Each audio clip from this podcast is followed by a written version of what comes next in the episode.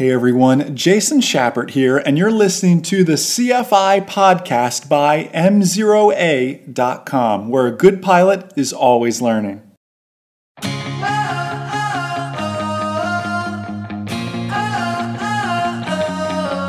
What is the greatest teaching method?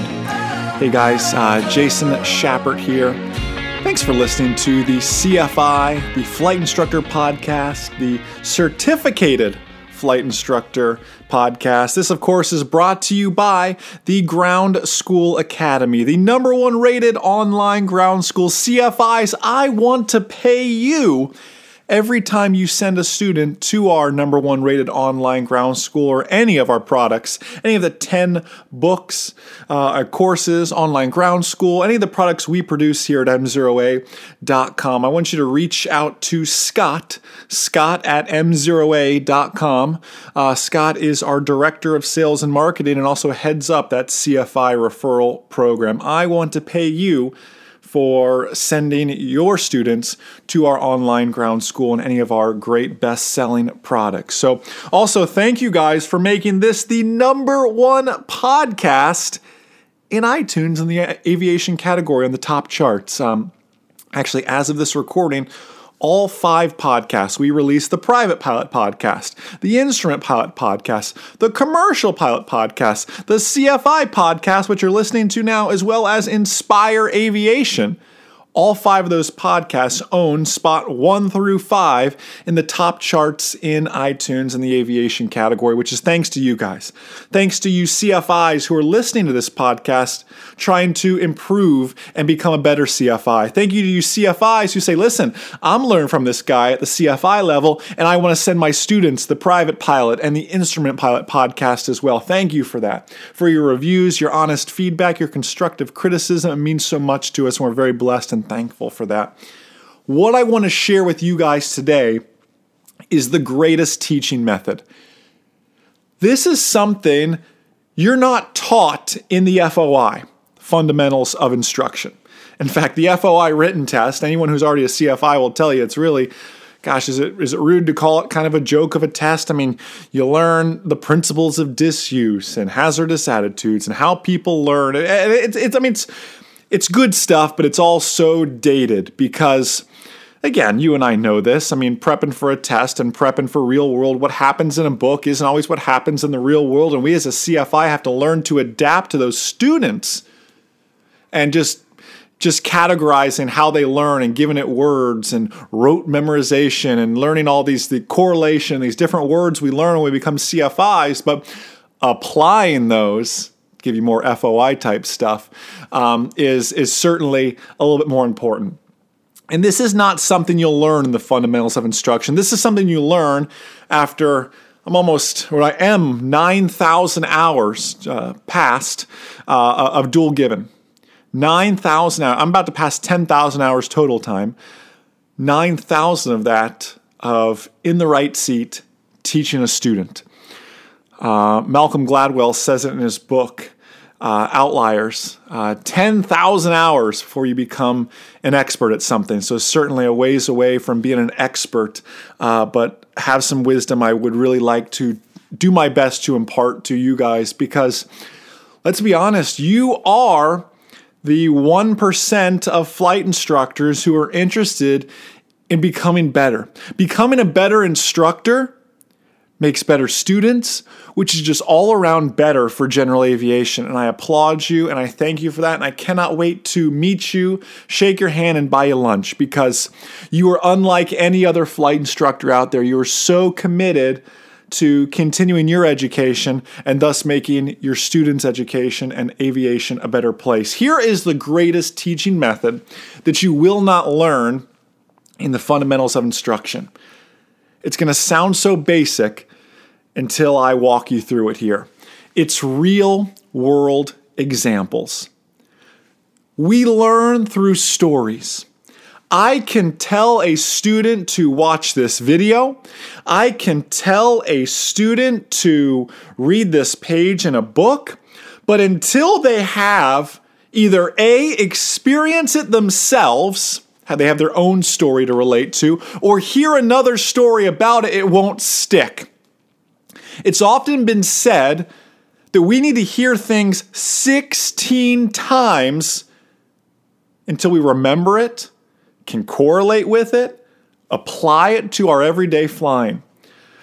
So I can tell you about the four types of hypoxia. You can watch our hypoxia video in our online ground school. But if you, as the instructor, have had an encounter with hypoxia and can give a story, that student is 10 times, up to 10 times more likely to retain that information. And let's go through an example here. You guys, uh, if you're a fan and a friend of MZeroA.com, you know we've built our business around teaching stories because I made a lot of boneheaded mistakes 9,000, almost 10,000 hours ago when I was learning to fly. And I bet you did too. We all have stories in aviation. Some we're not proud of, but they're part of our aviation history. And if we can share those stories, and I'll be sharing some with you here in a second, if we can share those stories with our students, it makes us more approachable. It makes us more human to our student because let's be honest, put yourself back a few hundred, maybe a few thousand hours ago when you were a student pilot. Your CFI was like, there is no one smarter than my CFI. He or she knows everything. I'm going to listen to their every word, assuming you had a good CFI. Maybe you didn't have a good CFI, but regardless, they knew more than you and you treat them accordingly. Think back to that. Anything your CFI would have told you, you would have believed. Yet, we need to make ourselves as a CFI more human to our students, more relatable. Gosh, even my CFI has screwed up. Geez, I remember when my CFI told me that story. I sure don't want to do that. Use real world examples to tie in your everyday topics you're teaching to your students to help them remember them better. Here's an example. I was recently telling a student how I make my students get more than the three hours of FAA required night time for private pilot, and more than the three hours of hood time. Because I don't like to get away with just the bare bones FAA minimums. I've had a few students gripe at that. Oh, Jason, that's really going to cost me more money. You know, I mean, geez, Luis. Or some of them don't understand why we, ha- why do I have to do hood time? Flying under the hood of the foggles makes me nauseous. I don't like it. I don't want to do it. I don't want to fly at night. Well, let me tell you a story. I was a brand spanking new private pilot, and I was flying up for a meeting to Tallahassee. I'm going from Central Florida up to the Panhandle in Tallahassee. My meeting ran long. Anything in aviation like that ever happened to you? Your meeting runs long. I had no intentions of flying at night. I plan on coming back and, and, you know even beating the sunset. No issues there. So I wasn't prepared to fly at night. I didn't have any flashlights with me. In fact, I was flying an airplane. I only had about three hours in since I had just started. I was on like less than one or two of my instrument training. So I was flying, I went from a Cherokee 140 to a Cessna 172. I didn't even know how to turn the panel lights on. I got in that airplane because the meeting ran long. I had to get back, right? Because you, you have to be somewhere. Now, in aviation, you never have to be anywhere. And I decided to fly that airplane home. I I didn't even know how to turn on the panel lights. I'm using, you know, I back then I had an old Nokia brick cell phone. I'm using that to kind of see my instruments. There were no iPhones with slide up flashlights or anything like that. And I'm flying back. And of course, it's on a no moon night. And I've got the Gulf of Mexico to my right. I've got nothing but woods and, and swamp in front of me. No moon to light the way no horizon. And the definition of IFR flying is what? Anytime I fly without reference to the horizon, I was basically flying IFR. At night, I remember the whole time just saying to myself, trust your instruments. Trust your instruments. I had about I had my three hours of private pilot instrument scanning. I had about two instrument lessons in, and I remember saying, "No, I'm turning to the left. I, I know I'm turning to the left." I look at my attitude indicator; it says I'm flying straight and level. And I'd put my myself where my body felt like I was straight, and then my instruments would tell me I was wrong. I remember saying, trust my instruments, trust my instruments. And I'm flying back in a situation I shouldn't even have put myself in, unprepared to fly at night didn't know how to use the autopilot in the airplane never never learned that much about the airplane really again I'd only done two instrument lessons in it didn't really have personal minimums to tell me go or no go and i made it back by the skin of my teeth i struggled to find the switch to turn the landing light on coming into land I was lucky enough to uh, to know the pilot controlled lighting frequency back at Ocala because I couldn't even light up my charts to pull it up if I had to. Thankfully, I just knew it by by memory of doing it a few times beforehand. I was very very lucky, and I remember landing thinking, I don't want to ever do that again. You know, flying at night in that situation, you might as well be an instrument rated pilot. And I share that story not to make you say, Jason, geez, Jason, what a, what a dumb thing that was. I share it with you so you learn to make smart decisions. So you understand that night flying can be just like flying IFR. And just because you have your three hours and your private pilot certificate doesn't mean you should go blazing off into the dark. Your three hours of instrument time, your three hours of night time are not enough. I share with you that story so you get a night preparedness kit or, or, always have two flashlights with you, one in the airplane, one in your flight bag, whatever it may be. See, when we share through stories, our students can go, geez, I remember that time Jason shared with me about his night flying. Um, I don't want to do that because student pilots are just good enough to be dangerous. And we as flight instructors need to realize that. We as flight instructors need to learn the balance between challenging our student and giving them too much confidence. Do you know what I mean? Let's use another example. You and I, as flight instructors, would have no problem going up and flying a day when it's gusting to 16 knots, let's say. In fact, some would argue, and I'd be on the uh, on the positive side of this as well, it might be good for a student to go up and fly in conditions gusting to 16, but go into it with the right mindset. Go into it with listen, normally this is a no go day, but I, I want you to learn why it's a no go type day. Forget real world examples. I'm gonna give you real world experience now. We're gonna go do pattern work in these wind conditions of gusting to 16. Let's just do three or four landings. I'll probably have to help you a little bit on the controls, but I want you to learn. So the next time you see a METAR and it says gusting to 16, you say, listen, I remember that one time Jason and I did some pattern work and the winds were like, there's no way I'm going flying in that again. I, no way I could do it by myself allowing them to have that sort of experience, but setting up the guidelines and framing it with listen, you're going to gain a little bit of experience, but the most valuable lesson you're going to get from this lesson is that I don't want to go flying in these kind of conditions. As opposed to instilling in them confidence of, oh yeah, I remember that one time we went flying those that wind. That was no big deal. I got this all day.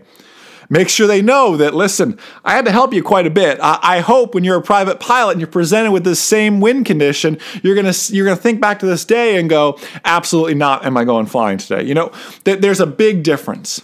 Real world examples teach through your stories. Use your stories so your students don't gain too many stories of their own. And they're going to get their own stories. Trust me, it's going to happen. But you don't want any of them to be like your stories because I guarantee you're smiling and nodding your head right now because you're thinking back to some dumb things you did in an airplane. And you, as a flight instructor, need to be humble enough to share those with your student. And hopefully, your student really grasps the severity of whatever story that may be so they don't get stories that are as extreme as yours. You're a lucky individual to have those stories and be able to tell people about them.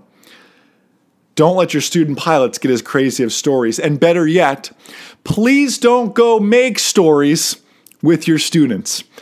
I've read one too many NTSB reports that are on an instructional flight where a student pushed it a little bit too far with a student. We certainly don't want to go that route with it. Real world examples Stories make you more human to your student. You're no longer this all knowing CFI, you have vulnerabilities as well. You're humble enough to share them. You're smart enough to know when to not go flying and share those experiences and your decision making process with your students. It makes you more approachable. Write down your stories, relate them to your lessons, and share them with your students. That's the best advice I have for you guys. That is the greatest teaching method I have for you. Thanks so much for listening to this CFI podcast, guys. You are truly becoming a better flight instructor and making aviation a better place. I look forward to meeting so many of you at the upcoming EAA AirVenture Oshkosh. We'll be over in Hangar B, Hangar Bravo. We've got five or six great seminars we're delivering, a lot of really fun stuff. Listen, again, we want to team up with you. Uh, we want to pay you every time you refer a student to us, as well as we want to refer students to you. Gosh, uh, at least once a day, uh, you know, seven, eight times a week, we get inquiries of students from all over the world that want to come fly with us. I've got a waiting list that goes well into 2016 of people who want to come fly with us that I just can't take. I need great CFIs that I can refer that business to. And I want you to be one of those great CFIs. I can proudly say, listen, I can't take you on as a student right now, but since you're willing to travel, I want you to go to so and so at his or her location. Let's build that kind of relationship together. Reach out to Scott, S C O T T, at MZEROA.com. Scott at MZeroA.com. Send him an email. Tell him you heard about this referral partner program on the CFI podcast that Jason mentioned. I want to learn more about it. So do that, guys. I can't wait to partner up with you. I can't wait to meet you one day. Enjoy the rest of your day. And most importantly, remember, that a good pilot is always learning. Have a great day, guys. See ya.